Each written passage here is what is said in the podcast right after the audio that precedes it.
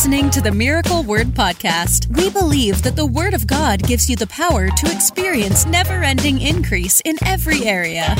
If you're ready for revelation that will take you to the next level, you're in the right place. Here's your host, evangelist, author, and founder of Miracle Word University, Ted Shuttlesworth Jr.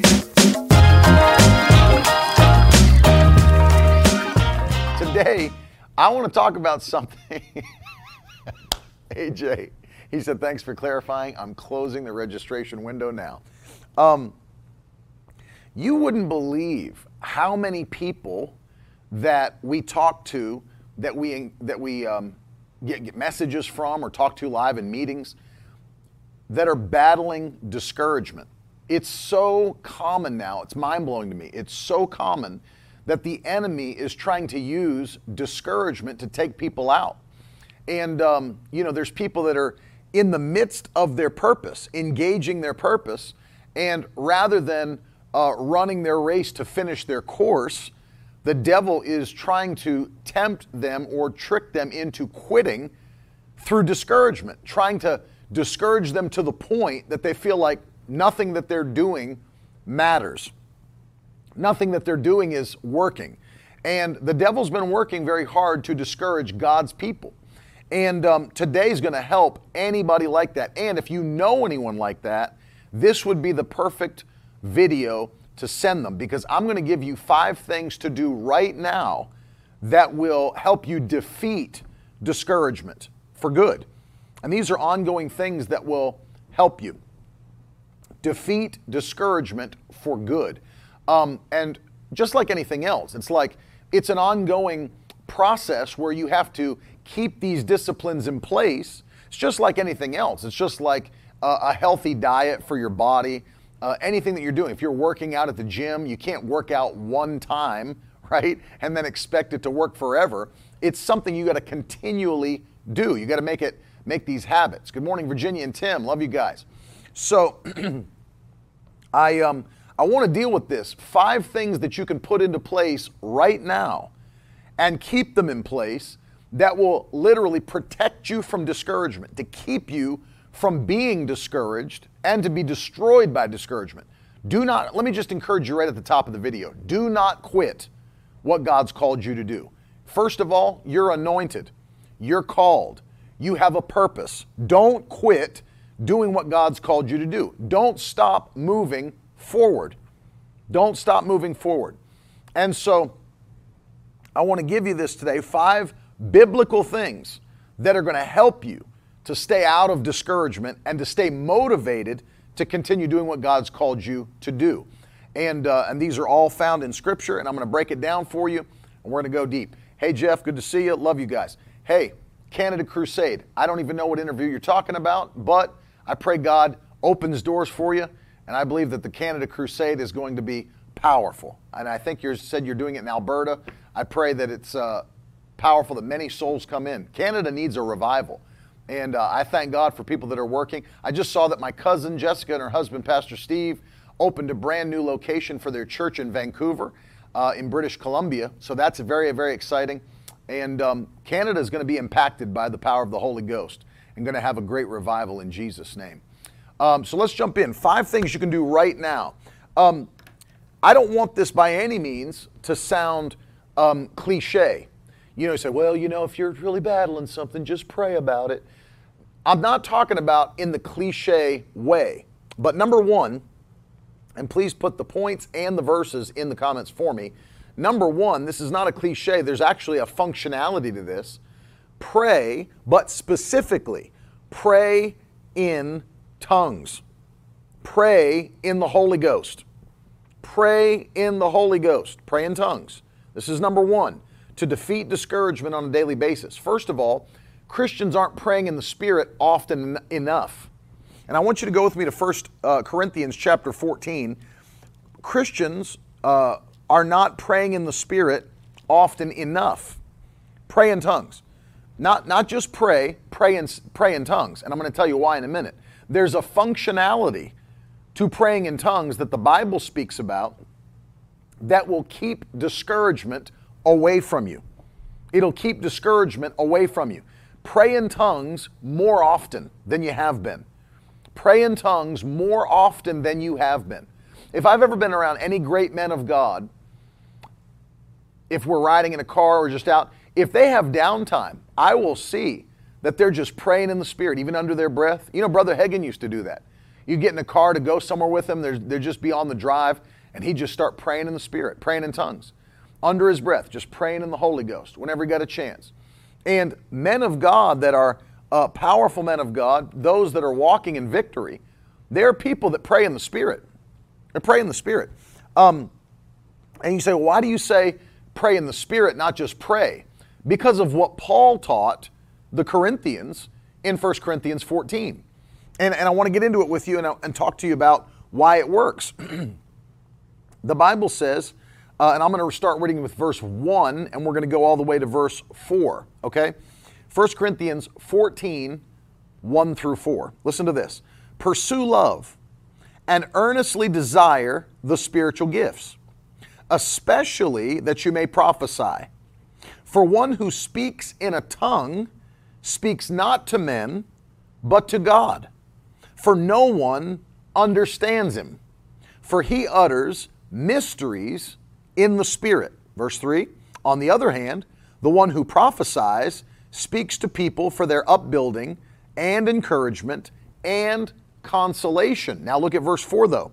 The one who speaks in a tongue builds up himself, but the one who prophesies builds up the church. Now, of course, if you've studied this passage, you know Paul is speaking to the Corinthians in regards to a public church assembly. And he is promoting prophecy over speaking in tongues in a public assembly so that everyone who's in the church service can be encouraged, built up, edified, etc. But he's saying one who speaks in tongues encourages or edifies himself personally or herself personally. But one who prophesies is building everybody up. Why? Because everybody can understand what's being said. But when you speak in tongues, unless there's an interpretation, no one can understand what's being said. But he makes the point that when you speak in tongues, you are personally being built up, edified, encouraged. Different translations use different words here. Uh, I believe the King James uses edified, or uh, we could look at it, but it means the same thing here. He builds up, notice how he says it here in the ESV one who speaks in a tongue builds up or edifies himself. And so when you pray in the Holy Ghost, one of the things you're doing is you're stirring yourself up, you're edifying yourself, encouraging yourself in the Lord. Now, just so you don't think that this is just some random thing, uh, Paul makes the point that he personally prays in the Spirit very often. Now, that's the, uh, the example of the Apostle Paul, that he prays in the Spirit very often. And in fact, he says, I actually pray in tongues or pray in the Spirit more than all of you do in this same chapter. He said, I pray in the Spirit more than all of you do. So he's not, he's not by any means minimizing spirit prayer or praying in tongues. He's not minimizing that. You got to keep in mind, he's speaking in regards to a public church assembly and to have orderly church services, not disorderly ones where there's confusion. God's not the author of confusion. So, what we can take out of this is number one, he reveals that when you pray in tongues, you are building yourself up. Building yourself up. And he reveals, I actually pray in tongues more than all of you do. So we can we can understand from his own confession that he spent a lot of time praying in the spirit. Spent a lot of time praying in the spirit. And then of course if you go to the book of Jude, which there's only one chapter, but you go to the 20th verse, the Bible says, But you, beloved, building yourselves up in your most holy faith, praying in the Holy Ghost. Praying in the Holy Ghost. So when you pray in the Holy Ghost, the Bible says in Jude, you're building up your most holy faith. And in 1 Corinthians 14, it says, you're building yourself up. And I believe one of the reasons that Christians so often face discouragement is because they're not spending enough time praying in the Holy Ghost. Praying in the Holy Ghost. In fact, all of these great men of God, you go back, whether it be Brother Hagin, Lester Sumrall, you go through all of them, A.A. Allen, Brother Schambach, go through the ages, Smith Wigglesworth. These were men that spent time praying in tongues, praying in tongues. And I'm encouraging you to do the same. Praying in tongues is not just for some people. Being baptized in the Holy Spirit with the evidence of speaking in other tongues, it's not just God's desire for some people. I believe, according to Scripture, it's His desire for all believers, for all believers. And so, um, as you do that, according to Scripture, you are encouraging yourself in the Lord. You're building yourself up or edifying yourself. And I'm telling you, if that's something that the enemy has used to come against you, discouragement, spend time praying in the Holy Ghost. You know, I give you this um, cut, ex- cut excess stuff out, right? Um, cut the excess stuff out. If you're on the way to work and, and you normally listen to the morning show or you're listening to music or whatever you're doing, turn it off. Maybe just throw some worship music on in the background and pray in tongues all the way to work. Pray in tongues all the way home. I read a statistic that says we spend a full 40 hour work week in the car going to and from work at the end of a year. 40 hours on average going to and from work for the whole year. Imagine if you spent that whole 40 hours just praying in the Holy Ghost. What would change in your life? Praying in the Holy Ghost. Hallelujah. And then you set time aside. That's why if you read the book that I wrote on fasting and prayer, um, I described my prayer time to you just as an example. Um, I like to do, to, to make it easy to remember, uh, we called it a Thanksgiving and Praise sandwich. Remember that. And if you read 1 Corinthians, you'll know that praying in tongues is actually a form of thanksgiving. Paul, Paul tells us that. Praying in tongues is a form of thanksgiving. And he says, um, you might be thanking God well enough, but those that hear you will not be able to say amen. And if you're looking for that reference, it's 1 Corinthians 14, verses 15 and 16, and 17 as well. He says this What am I to do? I'll pray with my spirit, but I'll pray with my mind also. I'll sing praise with my spirit, but I'll sing with my mind also. Otherwise, if you give thanks with your spirit, that's praying in tongues he's referencing, how can anyone in the position of an outsider say amen to your thanksgiving when he doesn't know what you're saying? But look at verse 17. For you may be giving thanks well enough, but the other person's not being built up. So when you pray in tongues, you are actually giving thanks. It's a form of thanksgiving. So if you read the book that I did on on uh, complete guide to prayer and fasting, um, one of the things I deal with in the book is that when I pray, a lot of times I'll start. If I'm going to take an hour to pray, I'll start by spending the first 15 minutes of that hour praying in tongues. And then I'll move right into thanking God and praising God in my native language, English, for the things He's already done. And then in the middle, I'll make my requests known unto God, things I'm believing for, things I'm asking Him for. I'll pray kingdom prayers that God would strengthen the church worldwide, God would strengthen His ministers. And then I'll finish by thanking and praising God for what He's going to do in the future. But understand the reason I start by praying in tongues is because I understand it is a form of thanksgiving, according to Paul. It's a form of thanksgiving, and it stirs my faith up, and it builds me up personally. Hallelujah. Love you, Jordan. And so, number one, if you're battling discouragement, pray in the Holy Ghost until you feel the power of God overtake your dead flesh. And you can sense it. I mean, when you talk about encouraging yourself, I mean, how many of you you've, you've been there before where you've prayed in the Spirit to the point where you feel the encouragement of God come upon you? And I know we don't go by how we feel, but it's nice to feel it sometimes. The encouragement of the Lord. And you've how many of you have been in that position where you've prayed in the Spirit to the point where you can sense the encouragement of God come on your spirit or in your in your mind, you feel peace, you feel joy come upon you. I've had it many, many times. Many, many times. So pray in the Holy Spirit and do what Paul said and edify yourself and also give thanks to God through praying in the Spirit. That's number one. So if you're battling discouragement, pray in the Holy Ghost. Look at all those answers. Yes, yes, yes. Absolutely. That's right. AJ said, I usually feel like I can punch through a steel door after praying in the Holy Ghost. Don't try it, but you can feel like it. Or as David said, I could run through a troop and leap over a wall. Brother Schambach used to say, you know what? Sometimes you feel so good, you feel like you could leap over the troop and run through the wall. and you feel it. You feel the encouragement of God come upon you. And so, pray in the Holy Ghost. Um, next, the, the next thing that you need to do, and it kind of ties in, is even in your own native language, right? Thank and praise God. Thank and praise God. Hallelujah. Yes, we need to pray in tongues more, but let me tell you, we need to also daily be thanking and praising God. That's, of course, that's uh, commanded.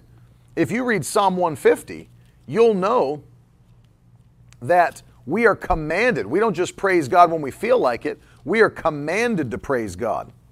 Listen to Psalm 150. Praise the Lord. Praise God in his sanctuary. Praise him in his mighty heavens. Praise him for his mighty deeds. Praise him according to his excellent greatness, right? And then it talks about praising him with instruments.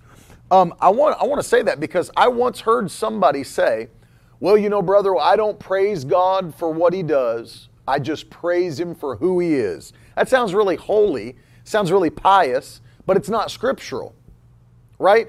Here in Psalm 150, we are specifically commanded to praise him for what? His according uh, of not, number 1 for his mighty deeds and number 2 according to his excellent greatness. So I will praise him not only for who he is, but also praise him for what he has done and what he's going to do. Amen. Praise him for what he has done and for what he's going to do, for his mighty deeds and according to his excellent greatness. Amen. Amen. And so, what, what, what am I saying here? You can't separate who he is from what he does. He is what he does. In fact, if you're taking notes or if you could write this in the comments, put it in God is what he does. That's a powerful revelation to get. God is what he does. He only does what it is his nature to do, right? So he is what he does. Let me give you an example of that. Even his names in the Old Testament came from what he does, right? We call him Jehovah Jireh. What does that mean? God is my provider, God the provider. Jehovah Rapha. I am the God who heals you. He is what he does. Jehovah Shalom. He is the God who brings you or gives you peace that passes all understanding. God is what he does. You can't separate who he is from what he does.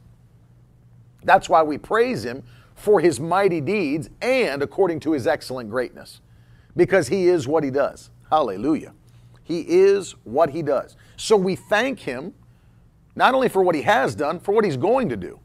And we praise him, not only for what he has done, what he's going to do, and for who he is. And for who he is.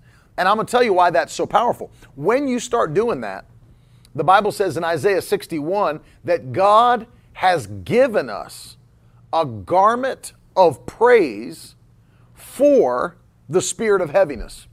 And I'm going to tell you something. Uh, you know as well as I do, the enemy is trying hard to put a spirit of heaviness on this generation. We have more people by ratio than ever before taking antidepressant medication. More than ever before in the history of the world. Of course, I know that there, there, there wasn't always antidepressant medication. But as long as there has been antidepressants, we now have more people by ratio. Because I'm not just saying because the population of the earth has grown, by ratio, one out of every four people in America now takes an antidepressant. The highest ratio ever. 25%. Do you realize there are more people, this is a crazy statistic, there are more people depressed now than during the Great Depression. How can you be more depressed than during the Great Depression? The enemy's trying to use discouragement and depression to take people out more than ever before. And that's why I'm telling you, God's given us a garment of praise, Isaiah 61, for what? The spirit of heaviness. So that spirit of heaviness has to come off you as you begin to put on the garment of praise. Notice that you've got to put it on. It's not something automatic. You've got to put it on daily. I praise God daily. I thank God daily. And as I do, the spirit of heaviness has to leave me. It cannot come on me. It cannot come on you. Has to leave you. So daily we thank God, daily we praise God. And let me tell you, there's an extra blessing that comes through Thanksgiving. I remember reading the story, and I'm sure you remember it as well. But do you remember the story of the 10 lepers that Jesus cleansed in Luke 17? And the Bible says they came to him literally risking their lives to see if he would heal them because they were breaking the law of Moses. And the Bible says, they said, Jesus, Master, have mercy on us. And he said, Go and show yourself to the priests. And, they, and as they went, they were cleansed. But notice this. And one of them, when he saw that he was healed, turned back, woo, praising God with a loud voice, and he fell on his face at Jesus' feet and giving him thanks. You see that? It's powerful. And Jesus said, Were there not 10 cleansed? Where are the other nine? He didn't answer that. He didn't answer that question. But notice this. And he said to him, Rise and go your way, for your faith has made you whole. Now, all the commentaries that I've read, the scholars that I've read said, it seems as though this one man received an additional blessing beyond what the other nine received. All of them were cleansed, but this man was made whole. This man was made whole. And you've heard me teach on it before. Leprosy is a, a flesh eating disease. Is it possible that Jesus allowed him to recover the parts of his body that may have been lost and went away whole? Went away with his toes, his fingers. Maybe he lost uh, you know, portions of skin from his arms or legs. But is it possible that through his thanksgiving and his praise, he had what restored to him what was lost? Whatever it was, there was an additional blessing that came upon this man because of his thanksgiving and praise. Glory to God. Glory to God.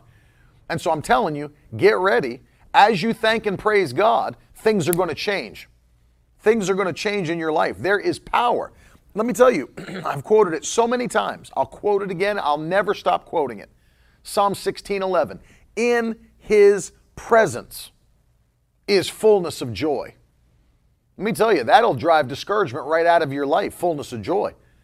And when you praise God, it activates his presence right where you are because he inhabits the praises of Israel. Psalm 22 3.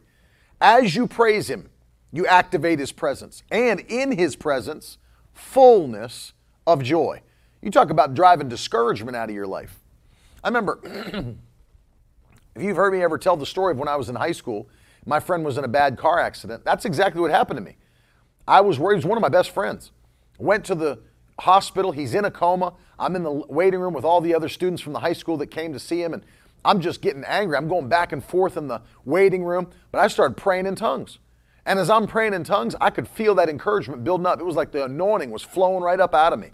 I could feel the encouragement come and I could feel the urgency to pray for him come. I started to thank and praise God for uh, the fact that he was a healer, that he was uh, going to uh, touch my friend. And I'm telling you, I got to the place I couldn't stay in the waiting room anymore. I literally went right, made a beeline for the ICU, straight back. Nurses tried to stop me. I turned and looked, they did not stop me. They said, Go ahead, go, just go. I went back there and laid hands on that boy. And the next morning, even though he was in a severe coma, they said that he may never come out of. The next morning, he was out with no memory loss, with no motor skill damage, none of those things. No, no after effects of that brain trauma that he had from the car accident. I'm going to tell you what put me in that position praying in the Holy Ghost and thanking and praising God. I could not stop. I could not. I felt the anointing just bubbling up out of me. Doesn't give you more anointing doesn't give you more faith. Bible says it stirs up your faith. stirs up your faith. It gets you ready for action. One of the things that I tell people, it's like when you play sports, you don't just jump into a game, you stretch out and then you warm up. What are you doing? You're getting your muscles ready for action. Same with your faith. Pray in the Holy Ghost. Thank and praise God. You're getting your faith ready for action. Hallelujah. And I'm going to tell you, makes all the difference in the world to pray in the Holy Ghost and thank and praise God. You're in fullness of joy and fullness of strength at the same time. Causes discouragement to run out the door of your life. Amen. I feel the anointing on that. Number three, the third thing you can do to get discouragement out of your life is begin to bless and help other people. Begin to bless and help other people. Stop focusing on you, start focusing on others. Bless and help other people. That'll help you. Bless and help other people. That's number three. The more you start to focus on your purpose, doing what God's called you to do for somebody else, the encouragement comes through the fulfillment of your purpose. The encouragement comes through the fulfillment of your purpose. Bless and help other people. Let me read to you um, Proverbs chapter 11. And um, I'm going to read it to you in a couple of different translations here. Proverbs chapter 11 in the ESV and in the NLT. Listen to this. Uh, I'm going to read you verses. I'm actually just going to read you verse 25. Proverbs 11 25. Get this in your spirit. The ESV. Whoever brings blessing will be enriched, and one who waters will himself be watered. Listen to the NLT. The generous will prosper. Those who refresh others will themselves be refreshed. Glory to God. Those who refresh others will themselves be refreshed. You get that in your spirit. The generous will prosper. Those who refresh others, those who water others, will themselves be watered, will themselves be refreshed. If I want that to come into my life, I need to start sowing it into somebody else's life. Help somebody else, refresh them, encourage them. Remember this everything's a seed. Everything is a seed. I don't care what it is. We talk about seed sowing, and the, most people just start thinking about money. It's beyond money. Everything's a seed. Everything's a seed. That's why the Apostle Paul said to the Galatians, Whatsoever a man sows, that will he also reap. Whatever he sows, doesn't matter what it is. Doesn't matter what it is. That's why Jesus said, Judge not, lest you be judged. You start judging others, you're going to be judged.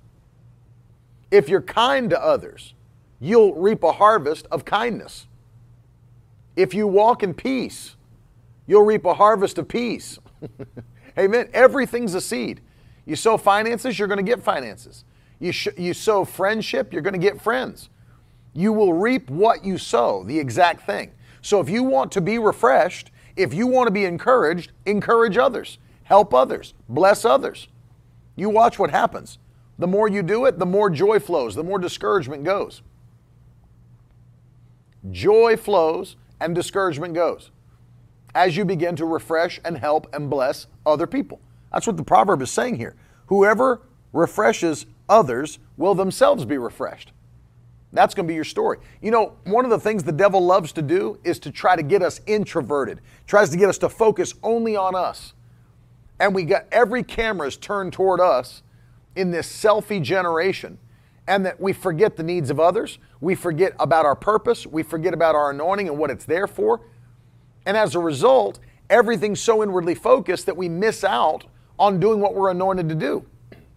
I'll tell you this when I've seen other, even those that are in the ministry, when I've seen them start missing out on what they're called to do and start getting discouraged, I notice something that they start getting involved in doing things they were never called to do, which means now they're expending energy on things that if God didn't call him to do it, now you're just burning yourself out. Don't call everything ministry. Don't call everything ministry that you do if you're a minister, because not everything's ministry. Ministry is ministry. If you're ministering to people, that's ministry. Paperwork is not ministry. Amen. Dealing with expense reports is not ministry. Talking to contractors is not ministry, unless you're ministering to them. But when people, that's why delegation is so needed. Here's just a pro tip for those that are watching me. Maybe you are a minister. Here's a pro tip. This is why de- uh, this is why delegation is so needed. That's why we see the picture, the same thing in the book of Acts, is because if you don't delegate, if you're doing everything, you will end up getting burnt out. You will end up getting discouraged because you're not called to do everything. You're not called to do everything. What did the apostles say? We're not called to wait tables. Look at the book of Acts. Church is growing. There's now fighting about who's getting food and who's not getting food and all that. And you know what the apostles said? Let's raise up some other men that can do this work. What are they doing? Delegating it. Raise them up. They'll be trustworthy. They're anointed men. Raise them up to do it so that what? We can be given to prayer and the word. To what? Prayer and the word. We're not called to do everything. Not called to do it. And everything's not ministry. And everybody says, well, you know, the ministry's got me busy. Most people that I hear say that, it's not the ministry that's got them busy, it's the business of ministry, which could be delegated. Which could be delegated. And that way you're not burnt out running in 19 different directions and wondering, I feel just so discouraged. There's so much I don't have time to pray. I don't have time to get the word. That's your own fault that you don't have time to pray and get in the word because you've not properly delegated or had the faith to bring somebody on your team that can help do what you've called what you're called to do, but now you delegate it to them. I'm just so burnt out from the ministry. No, you're not burnt out from the ministry. Actually, that refreshes you. I've noticed this when I'm engaged in doing the thing that um, God's anointed me to do, when I'm done preaching, when I'm done praying for people, when I'm done doing this broadcast teaching you, I'm stirred up in my spirit. I don't feel burnt out. I don't, I don't finish this broadcast every day for an hour and something and say, man, I'm so burnt out. I, I got to go home, just rest for three hours. No, I feel stirred up to ready to go do. When I'm done preaching, I feel stirred up. When I'm done laying hands on people, I feel stirred up. It takes me forever to get to sleep at night. Because that's the ministry that I'm called to. That's what I'm anointed to do.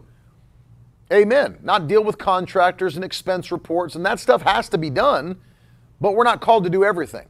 And a lot of times, one of the reasons that people get burnt out and discouraged because they're doing a bunch of stuff God didn't call them to do. Take a note from the apostles and delegate some things and just do what God's called you to do. Amen. Number four, let me give you these last two. This is going to help you. You want to defeat discouragement? Number four, fill yourself with God's Word. Fill yourself with God's Word. I'm going to give you some verses right here, probably about three or four of them, that are going to show you this. That the Word of God will destroy the enemies that are being sent against you. The Word of God destroys the enemies that are sent against your mind, your body, your spirit, destroys them. I'm going to show you from the Word of God. Now, if we read Paul's description of the armor of God, the Word of God is the sword of the Spirit. So it is in your hand to fight battles. The Word of God is in your hand to fight battles. I say this often, I'm going to say it again. If all God wanted to do was to simply protect us or keep us protected from the attacks of the enemy, all He would have given us was the armor and the shield. There's no need for a sword if you're not going to be fighting. If you're just protecting yourself, all you need is armor and a shield. But God didn't stop with armor and a shield. God put a sword in your hand because He's called you to fight the good fight of faith and lay hold on eternal life. So you're called to fight, not just called to protect. You're called to fight. You'll quench every fiery dart of the wicked one with the shield of faith, but you don't stop just protecting or quenching. Then you fight. You fight with the Word of God, you fight with the sword of the Spirit. And it goes out, you're on the offense, not just the defense. And so, um, number one, I want you to look with me, Jeremiah chapter 15. Here's the first one. Fill yourself with the word. Why? Look at Jeremiah 15, 16. Again, Jeremiah 15, 16. Jeremiah said, Your words were found, and I ate them, and your words became to me a joy and the delight of my heart. For I am called by your name, O Lord God of hosts. I found your word, I ate it. And the words became to me a joy. They became to me a joy. They became to me a joy. When you ingest the Word of God, there's a supernatural joy attached to God's Word, that it builds you up. It encourages you. This Word is, remember this, Jesus spoke this. John 6, 63. He said, The words that I speak unto you, they are spirit and they are life. So this isn't like any other book. This isn't like any other writing. This is inspired. And really, if you want to know the truth about it, the word should be expired. This is expired. It's not an, God didn't breathe this in, He breathed it out. Expiration, not inspiration. The writers were inspired, but God breathed it out. He expired it. Theopneustos is the Greek word, it means breathed out. God breathed his word out, and it's why it carries power. Jesus said, The words that I speak unto you, they are spirit and they are life. So when you take this word into you, what are you taking in? Spiritual life. Spiritual life. The words that I speak unto you. Remember something. Jesus is not just talking about the words in red in your Bible, just the words Jesus spoke. All of the words are the words Jesus spoke. He is the Word made flesh. He existed in the beginning with God. All of this Word is Him. The Word of God. Jesus is the Word of God. All things that were created were created through him, and without him was nothing created that was created. Read John chapter 1. This, all of it is God's word. And when you take it in, guess what? Spiritual life is going into your spirit. Glory to God. Spiritual life. That's what Jeremiah is saying. I found your words, I ingested it, it became joy and rejoicing to my, to my soul, to my spirit. Look at Proverbs 4. Here's the next one Proverbs 4 20 through 22. You ready? Proverbs 4 20 through 22. Look what else the word will do. My son, be attentive to my words, incline your ear to my sayings. Let them not escape from your sight, keep them within your heart, for they are life to those that find them, and healing to all their flesh. Healing to all their flesh. The word of God goes into you, becomes life and healing. Bible says Jesus sent his word and it healed the centurion's servant. Speak the word only, and my servant shall be made whole. Speak the word only. Psalm 107, verse 20, our ministry theme verse. He sent his word and healed them and delivered them from all their destructions. The word has a healing and deliverance power encapsulated within it. That's what the word of God does. It carries power because it's alive, it is living, it is active, it is sharper than any two-edged sword. Hebrews 4:12. Let me give you one more. Actually, two more. Joshua 1. All Joshua had was the law. That's all the word he had back then. But listen to how powerful just the law was. Joshua 1 8. This book of the law shall not depart from your mouth, but you'll meditate on it day and night, so that you may be careful to do according to all that's written in it. For then you'll make your way prosperous and you'll have good success. What brings prosperity and success? The Word of God in your spirit, in your heart, in your mind, meditating on it day and night. And then finally, I'll take you to Acts chapter 20. And Paul is addressing the Ephesian elders in Acts chapter 20. Let me read you verse 32. Acts 20, 32. And now I commend you to God and to the word of his grace, which is able to build you up and give you the inheritance among all those who are sanctified. Notice, the word of God is able to build you up.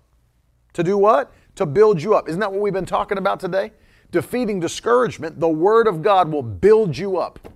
Not just praying in tongues, not just thanking and praising, not just blessing other people. Ingest the Word of God and let it build you up and give you the inheritance that you've been promised. My, the Word of God gives me my inheritance. And let me tell you, one of those things that's in my inheritance is peace that passes all understanding. One of them is a joy that's overflowing. Hallelujah. It's part of my inheritance. It's part of my inheritance. I'm not called to suffer uh, in, in the way that sinners are suffering. I'm not called to walk in depression. I'm not called to walk in anxiety. No. No. I am called to walk in joy, called to walk in peace. Amen. Healing, strength. That's my portion. That's your portion in Jesus' name. And so fill yourself with the mighty Word of God and be built up. And be built up. It, gi- it builds you up and gives you your inheritance. Hallelujah. The final thing is this number five. Very interesting, actually. Um, I'm just going to have you write one thing in, then I'm going to read to you what I mean by it. if you want to defeat discouragement, I'll explain it in a minute. If you want to defeat discouragement, laugh every day. And I don't mean you have to watch a funny movie. I don't. I was reading a, an article today. This blew my mind. And really, number five, when I say laugh, in parentheses, you could put take authority over your flesh. Take authority over your flesh. So, what do you mean by that? I'll tell you what I mean by it.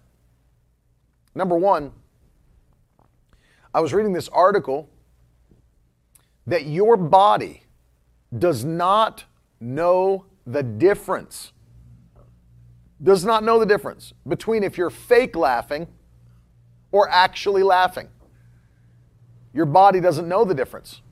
And so I was reading this article um, that was talking about, uh, first of all, what happens to your body when you laugh. I thought it was very interesting. What happens to your body when you laugh? they write in the article laughter has been said to ease chronic pain as it stimulates endorphins, endorphins being the body's natural painkiller, much like that of opioids, throughout the brain and nervous system, releasing tension, also making room for more oxygen to flow throughout the body's bloodstream, deepening the sense of reprieve, relief, and relaxation. Laughing heals. And this is not written by Christians, by the way. There's actually curse words in this article. Laughing heals as even considered a, a therapy for those seeking better life. Uh, there's actually some, I didn't even know this. There's something called laughter therapy. That makes me laugh. Laughter therapy. It says even if you pretend to laugh, that your body does not know the difference between real laughter and fake laughter, which means if God called you to be in joy, and He's the one that designed your body, He's the one that, that orchestrated what is released in your body when you laugh or when you walk in joy. God's the one that orchestrated that, not scientists, not, not psychologists, but God. And so it releases, according to this, it releases endorphins into your, into your body.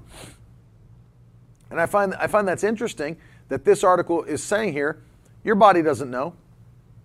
Your body doesn't know. And then here's the other thing That's so funny. There's something actually called laughter yoga. I've never, never heard of this. Uh, laughter heals you, this article says. Um, you're cracking me up.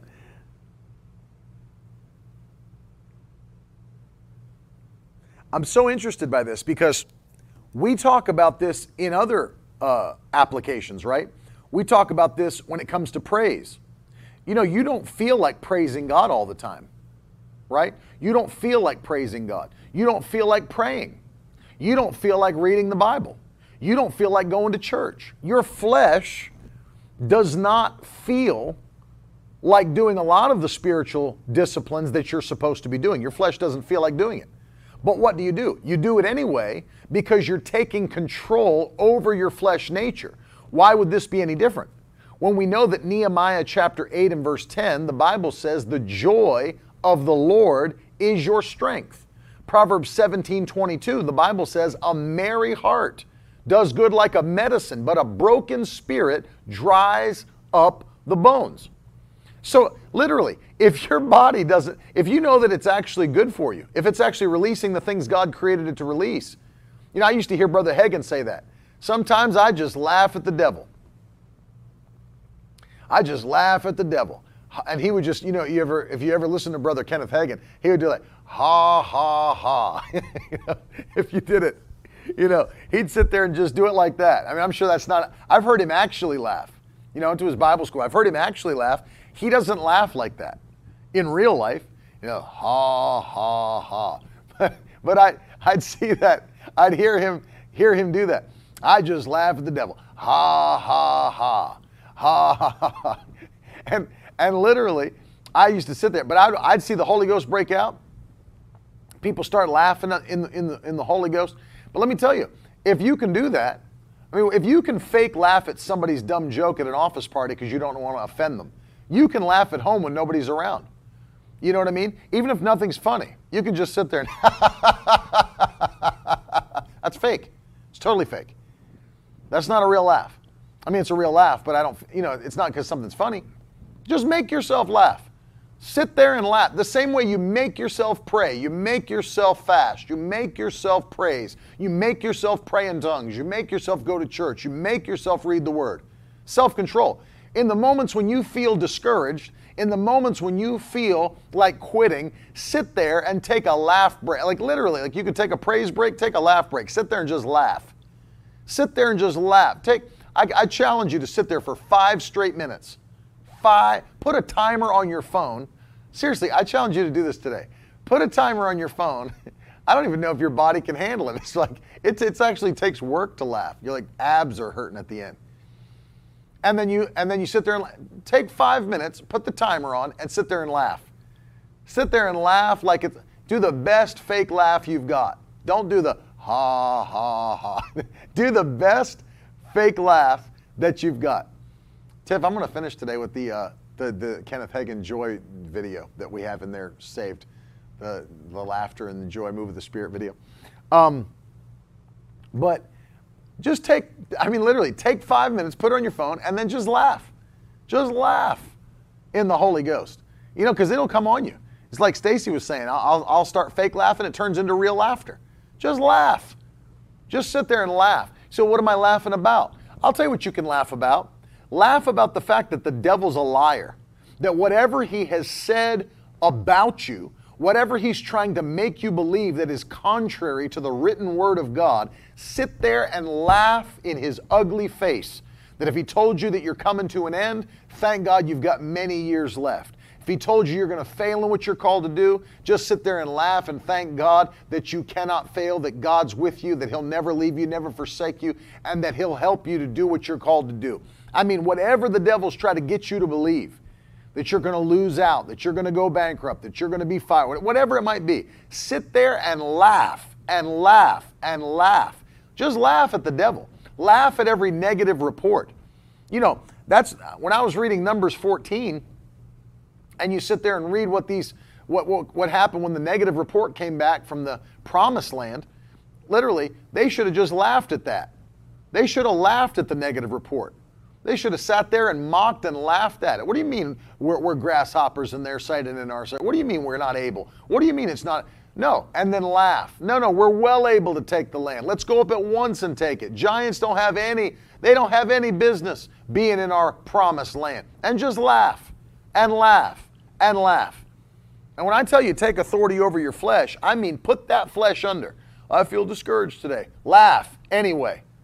Laugh and make that flesh do what it's supposed to do. Don't sit around and be discouraged and don't feed your discouragement. Don't there's people that feed their discouragement. You say, what do you mean by that? People get into a certain mood, they put on certain music. Don't put on music that feeds your discouragement. Don't put on shows and movies that feed your discouragement. Don't hang around with people that feed your discouragement.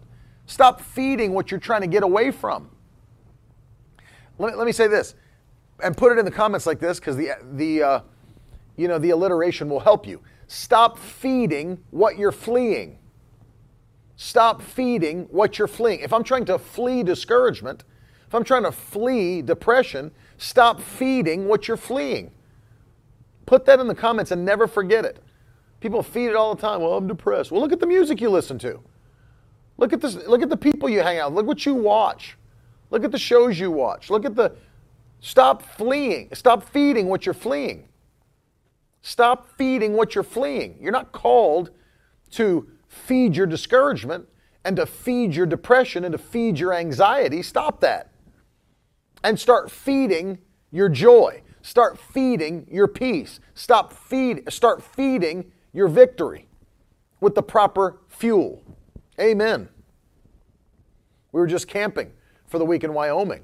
You know, if you're trying it's, it was cold. You know, it was cold for me anyway. Not for them. We got Pastor Jordan Eric up there in shorts and flip flops. It's like 49 degrees. And we're trying to get the fire going. Well, if I'm trying to get a hot fire, what do I feed it? More wood, more wood, more wood.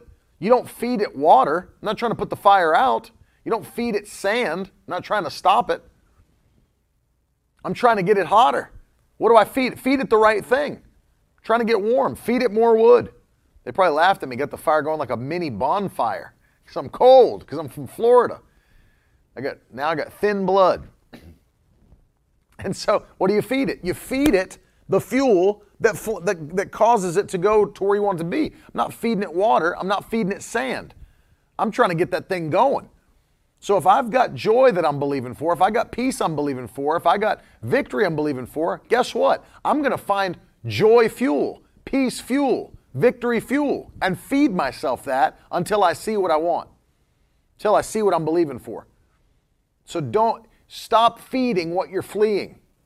Stop feeding what you're fleeing. If you're battling that today, I'm going to pray that the Lord would touch you. If you're battling discouragement, if you're battling anxiety, if you're battling fear and panic attacks, if you're battling depression, I'm going to pray for you today. God's going to touch you. And then put these into effect immediately and watch what changes quickly. Watch how that thing has to leave you supernaturally because you're obeying the Word of God. Father, I pray now for all that are listening on the podcast, all that are watching, whether live or on the replay. And Father, today, I ask you to fill them with an overwhelming supernatural joy the joy of the Holy Ghost. Not natural joy, supernatural joy. Fill them today to overflowing. We take authority over discouragement. We refuse to be discouraged. We refuse to quit. We refuse to step outside of our purpose. We will continue pressing in to do what you've called us to do until Jesus comes or until we die. And we thank you, Lord, that from this day forward, we're going to continue on not just not in discouragement, in encouragement, not in depression, in joy, not in anxiety, in peace. In Jesus' name. And we thank you for that today. We declared it's a breakthrough. Today's a turnaround. We're not going to continue on in the way that we've always been. We're going higher by the power of your Holy Spirit, by the power of your word. We thank you and we give you praise today and glory. You're the only one that can do it. In Jesus' name, amen. Amen. Let me encourage you today. I want to challenge those of you that are watching to sow a seed and partner with Carolyn and with me. We're believing God as we're going around. Literally, I'm getting ready to leave for three weeks on Saturday. Three more weeks straight on the road preaching the gospel, seeing people saved, changed by God's power. And I want you to stand with us. And I want you to pray and say, Lord, what could I do in this month of September to stand with Ted and Carolyn as they're preaching the gospel, as they're seeing people changed and saved by the power of God? What can you do by faith to partner with this ministry and stand with us? Now, I'll tell you what I'm praying. I'm praying that the same blessing that comes on us for preaching it comes on you for sending it. That we're doing this as the victory tribe, doing this as the family of God. And so go to miracleword.com. All the ways to give are there. You can do it digitally. Uh, you can do it by debit or credit card. And then you, call, you, could, all, you could also um, if you'd like to, if you have a deep faith somehow in the post office, you can um, you could mail a check. And our, of course, our, our uh, address is at the bottom of every website page that we have. If you have that kind of faith, God bless you. Uh, I don't have that kind of faith, but if you do, then God bless you. Um, but we say thank you. For the month of September, for everybody that is sowing seed, Dr. Michael Brown's book is Our Gift to You. Can you be gay and Christian? Answering one of the most important questions right now in our culture There's so much of this uh, perversion that we talked about yesterday. It was Bible prophecy that before Jesus comes, perversion will increase. And now we have churches that are uh, pushing the LGBTQIA agenda, ordaining homosexuals, all kinds of things. Uh, in fact, a Pentecostal denomination recently had a leadership meeting with their regional pastors asking if they should put homosexuals in the children's ministry positions in their churches. And this book, Can You Be Gay and Christian, will answer from the Bible all of those questions. It's our gift to you this month for those that are sowing. And if you'd like to receive this, go to miracleword.com forward slash offer. Let us know where to mail it, and we'll get it out to you as soon as possible. But it will help you a lot. Yeah, that's real, Heidi. That is actually real. The stuff that's happening, you wouldn't even believe it if I told you everything that's going on. But it's happening. It's happening. Um, we don't have the Hagin laugh video. That's that's that's part of it. That's part of it. Yeah, that's fine. Um, I want to end today with uh, this Brother Hagin video because it's so powerful. It makes me laugh every time. It brings joy. These are just clips from their Holy Ghost meetings. Um, I know it'll stir you up. So stick around for this video. Again, tonight I'm in Miami, Trinity Church, 7:30 p.m. Miami, Florida. You can get there, come join us. It's going to be great. I love you, and uh, I'll see you in the morning, 10:30, same time. Have a great day. Enjoy this clip. See you later.